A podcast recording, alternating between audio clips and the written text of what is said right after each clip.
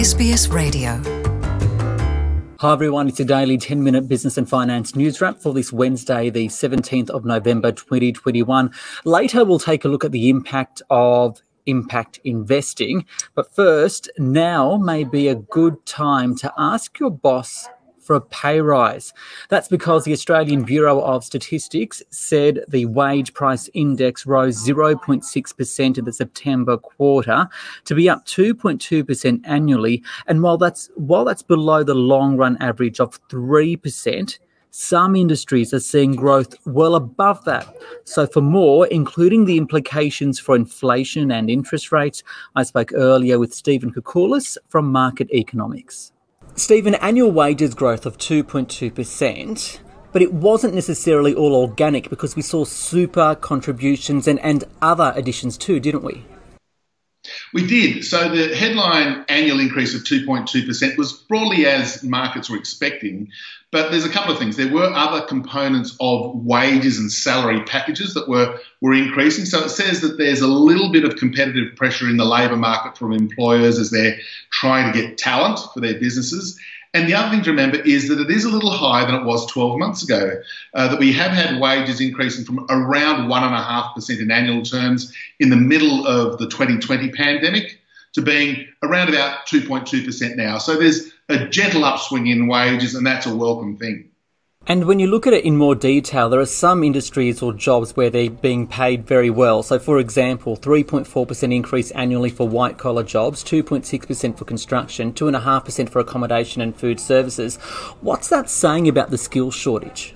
The industries that have had those highest wage increases, well above 2.5% in annual terms, are the ones that have done well during the pandemic and in the early stages of the ending of the lockdown. They're the ones where there's skill shortages. So, what we're seeing is employers paying up, if you like, to attract the talent for their businesses as they're meeting strong underlying demand for their for their activities. At the other end of the scales, areas like mining, for example, which are doing well, but they're increasingly automated, the demand for labour is not quite as strong. So they're only getting annual wage increases just a little above one percent. What do you think about the employer's willingness to offer pay rises? Because we've heard a lot of anecdotal evidence of, of bosses offering other benefits like days off for flexibility instead of pay rises. To what extent do you think this is happening? There is a little bit of evidence that non financial or non pay uh, elements of someone's work package, if you like, are being offered to attract and to retain uh, people in the workplace, and that's important. That goes some way to make sure that people don't switch to another firm where there are high, where there's higher pay on offer. But at the end of the day, we're in the early stages of an economic upswing. We look at job advertisements, job vacancies, and they're very strong. Demand for labour is running hot right now. So it says to me that once we get through these lockdowns, when the economy is functioning again, particularly in early 2022, we'll see demand for labour spilling over into actual increases in wages, even though there's other benefits as well. Things like super, flexible hours, uh, days off in lieu of uh, hours work that will also attract some workers. Um, so, combining all that together, right, all in all, where do you see wages going? How does this feed into inflation and ultimately interest rates? The Reserve Bank governor said unemployment's heading to 4% and it could be less within the next 18 to 24 months. That's a sort of unemployment number that will see wages growth pick up, not just on the RBA's figuring, but also just on what most economists are assessing in the labour market. So wages growth will probably hit 3.5% in the next 12 to 18 months. That feeds into underlying inflation. And the thing to remember, uh, and this is a hot debate in financial markets right now, is that that will not uh, of course, defer any interest rate hikes, it'll actually bring them forward. So the hot debate right now is when will interest rates start to increase and then by how much will they increase? And at the moment, the market's still pricing in the start of an interest rate tightening cycle in the middle of 2022. And finally, what's the message then to employers and then for those employees seeking a pay rise? Employers will have to pay up to attract and retain the talent that they need to run their businesses. That means higher wages and higher labour costs. And for them to retain their profitability, it means that they're going to have to put up selling prices, which by definition is higher inflation. And for workers out there, I think they've got the opportunity to put their hand up for a pay increase. That the conditions right now where there's hot demand for labour is one where workers can go to their bosses and say, well, look, I'm uh, being offered alternative jobs elsewhere that are paying more, and unless you match that higher pay, I'm moving. So I think we're in the early stages of a, a wage pickup. I wouldn't call it a wage breakout, but for the first time in 15 years, we're going to see annual wages growth well above 3%. Stephen Koukoulas there from Market Economics. The Australian dollar was hit pretty hard following the release of that data, trading at about 72.91 US cents.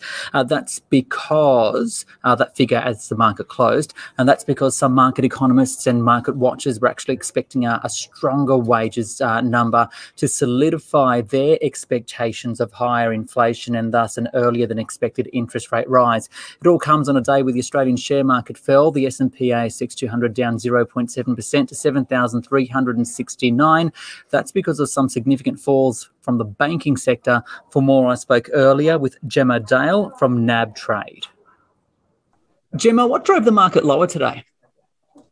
Yeah, it was a fairly ugly day on the ASX today. It was financials that were putting all the downward pressure on the market. A lot of sectors were actually green for the day, but CBA gave their quarterly update Profit looked fantastic, but when you looked at the net interest margin comments, not specifically the margin itself, because they didn't publish that, the comments were really concerning for the market. They were very worried that clearly they're paying away in order to get market share. And in an environment where CBA is by far the most expensive, the banks, people were not happy with it. It was down about 8%. That dragged the market right down. There's also some pressure on the iron ore price that is dragging the materials sector down as well. But it was mostly financials that were hurting.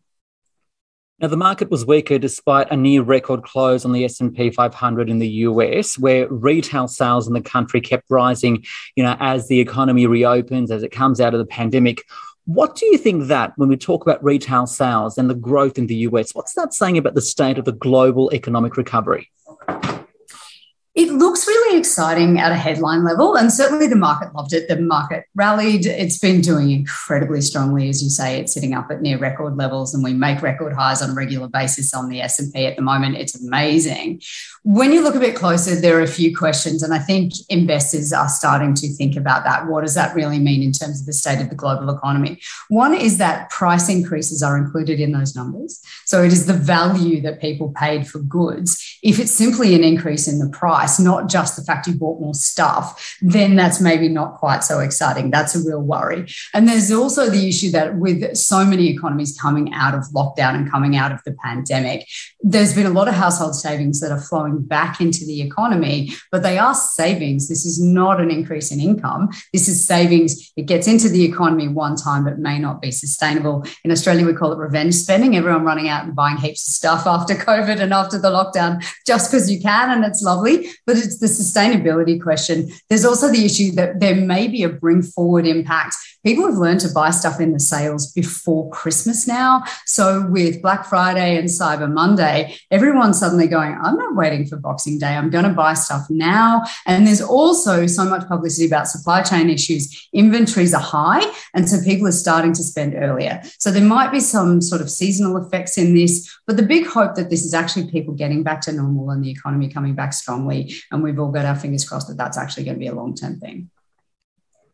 Finally, uh, impact investing. You've done some work on it. What is it exactly, and is it catching on?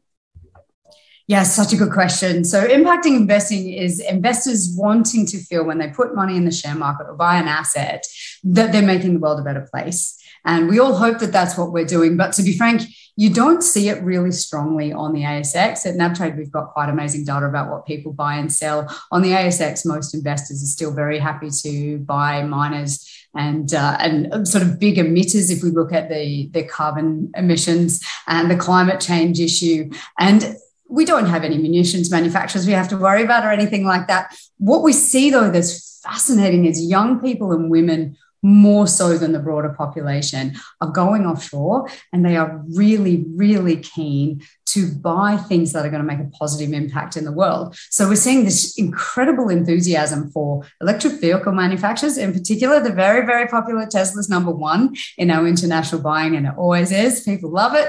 Uh, and that's a bit of a sexy stock. But Rivian Automotive is brand new. There's one called Lucid Group that's also very popular. These are like top five stocks for us internationally. But the ones that are less headline names. It's one called Enphase Energy, which is microinverters for solar panels. We're seeing Plug Power, which is green hydrogen. You're seeing all of these stocks where there's clearly an intent to improve the world, and people are buying these. They're hanging on to them quite passionately. Tesla is now almost in our top 10 most held stocks which is astonishing. It's pushed out Rio, it's pushed out Santos and Woodside. It's suddenly important for investors to be doing something valuable with their money, and particularly something to do with decarbonisation, but they're having to go offshore to do it.